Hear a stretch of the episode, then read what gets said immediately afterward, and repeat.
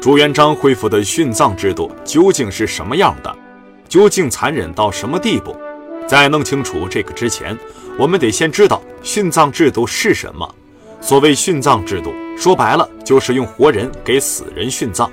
它有两种方式，一种是强迫自尽，或者被杀后陪葬，这好歹给了个痛快。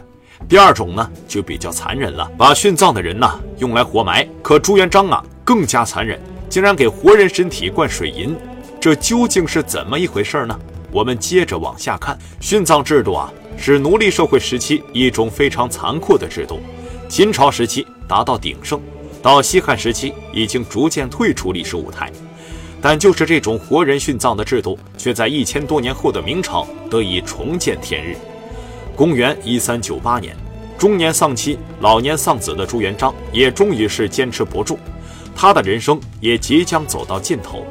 在弥留之际，他把孙子朱允文叫到病榻前，交代着自己的身后事。爷爷这一生战功卓著，从一个平民百姓到登上帝位，经历了太多坎坷。如今咱就要去见你奶奶了，但是咱这心里呀，还是不甘心呐。咱放心不下后宫里头那些女人，孙儿，咱死之后，你就让那些没有子嗣的嫔妃们来陪咱吧，这不是要他们殉葬吗？但是您是皇帝，您说了算，咱也不好说啥。朱元璋这道命令，让消失了一千多年的活人殉葬制重见天日。根据相关史料记载，本次为朱元璋殉葬的嫔妃多达四十六人，光是宫女都有十几人。朱元璋还给这些殉葬的女人取了一个很好听的名字，叫做“朝天女”，大意是指朝拜天子的女人。由此可见，朱元璋的控制欲是有多强，他的内心又有多残忍，死了都还要残害这些女人们。朱元璋这种惨无人道的做法，要是放到现在，指不定要吃多少粒子弹了。其实这还不是最残忍的，更加残忍的还在后面。甚至可以说是令人发指的地步。根据相关史料记载，朱元璋下葬之前，侍卫们便把所有要为朱元璋殉葬的女人们全部赶到一间小房子里，从房梁上悬下几根白绫。话说到这儿，想必大家都已经心知肚明了。没错，就是让他们上吊自尽。或许朱元璋想，让你死了之后再陪葬，总比把你活埋了要好吧。大多数女人看到随风飘扬的白绫，就已经吓得瘫痪在地，不能动弹了。于是这些侍卫就该发挥他们的作用了。他们干嘛呢？他们就强制性的把这些殉葬的人挂到白绫上，然后拿走脚下的椅子。过不了多久，这些人就去给朱皇帝请安了。但是也不见得每个人都会采用这种方式结束他们的生命，有的女人会被强行灌入毒药，中毒身亡。而有的人也会被处以凌迟的残酷刑罚，凌迟这种刑罚对于娇生惯养的女人们来说是何等的痛苦，简直不敢想象。当然，也不见得都是死亡之后才入葬的，有的妃嫔也会活生生的被驱赶进墓葬坑，其他的好歹是在死后被送进去，这一死法却是在墓葬中陪着十几具尸体困死在墓葬之中。击溃一个人，击溃他的肉体不算什么，击溃他的心灵才是真的击溃。这一死法正是击溃妃嫔的心理，这可能还不够残忍。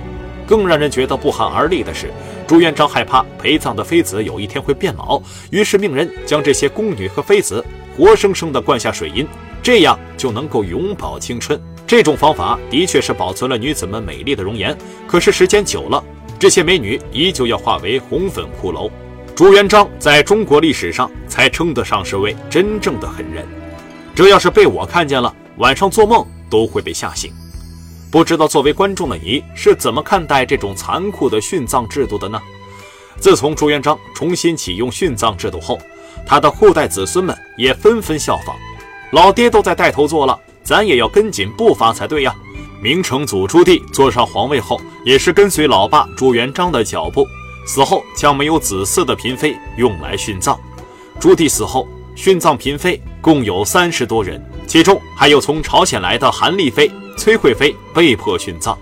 明仁宗朱高炽也不例外，不过为他殉葬的人仅有五人，也算得上是给后世子孙积了点德。除此，明宣宗朱瞻基明代宗朱祁钰也都有用人殉葬的例子，直至到了明英宗朱祁镇这里，才彻底废除了殉葬制度。后世对他的评价虽然褒贬不一，但是就冲他废除了残酷的殉葬制度这一块，也是值得后人称赞的。起码那些被皇帝临幸过的女人们，不用再受此折磨，遭此刑罚了吧？话又说回来了，朱元璋为何要如此残害与自己同床共枕的女人们呢？要弄清楚这个问题，我们得来了解一下朱元璋对女人的态度。或许有人又要问了：他朱元璋不是对马皇后挺好吗？这马皇后毕竟是和他同甘共苦、共患难的结发妻子嘛。再说了，就凭马皇后一个人就能代表后宫三千佳丽吗？据史料记载，亳州胡家有女守寡，太祖欲纳之，其母不从。后闻随军在淮安，不曾是人。太祖遣人以书答平章赵君用，请求之。君用以胡氏同其母送之，太祖纳之，立为胡妃。这不明摆着强抢民女吗？不，人家还是寡妇，算不得民女。不仅如此，朱元璋又将底层文化中见识女性的倾向发展到极致。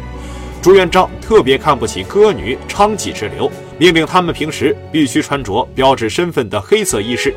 有一次，朱元璋在和太子老师傅有德共进晚餐的时候，傅有德让叶国珍陪同。叶国珍为了助兴，还带了十几名歌妓为他们表演。这个叶国珍喝了点酒，酒性大发呀，于是就让这些歌妓都穿上花枝招展的衣服来表演。朱元璋闻之大怒，一发不可收拾：“你这不是把咱老朱的话当耳旁风吗？”在拘止了叶国珍后，又将无辜的歌妓全部割去鼻尖。朱元璋还有个非常奇葩的规定。那就是后妃以下的宫女不得自己到财务部领取工钱，得通过严格的手续才可以，不然就要被处死。还规定，当宫里的妃子病了，不得将太医请到宫中为其诊断，只能把症状告诉太医，然后开药。朱元璋除了对马皇后是一如既往的尊敬，对其他女子都视如草芥，一旦不满意，就会举起屠刀结束他们的生命。由此可见。朱元璋虽然贵为一国之君，但他却视人命如草芥，尤其是女性。或许在他眼里，女人的生命根本就算不得生命。他贵为一国之君，普天之下莫非王土，率土之滨莫非王臣。他拥有天下万物，区区几个女人又算得了什么？这也就不难解释朱元璋为什么要那些女人们为他殉葬了。不可否认，朱元璋艰苦奋斗二十余年。建立了持续近三百多年的大明王朝，为天下百姓带来了安居乐业的生活。他确实称得上是一代英主，但他善用严刑峻法，轻视生命，践踏生命，不仅枉杀功臣，还让无辜女人为他白白牺牲，手段极其残忍恶劣。他这种轻视生命、践踏生命的行为令人发指，这也使他在一代英主的基础上留下了污点。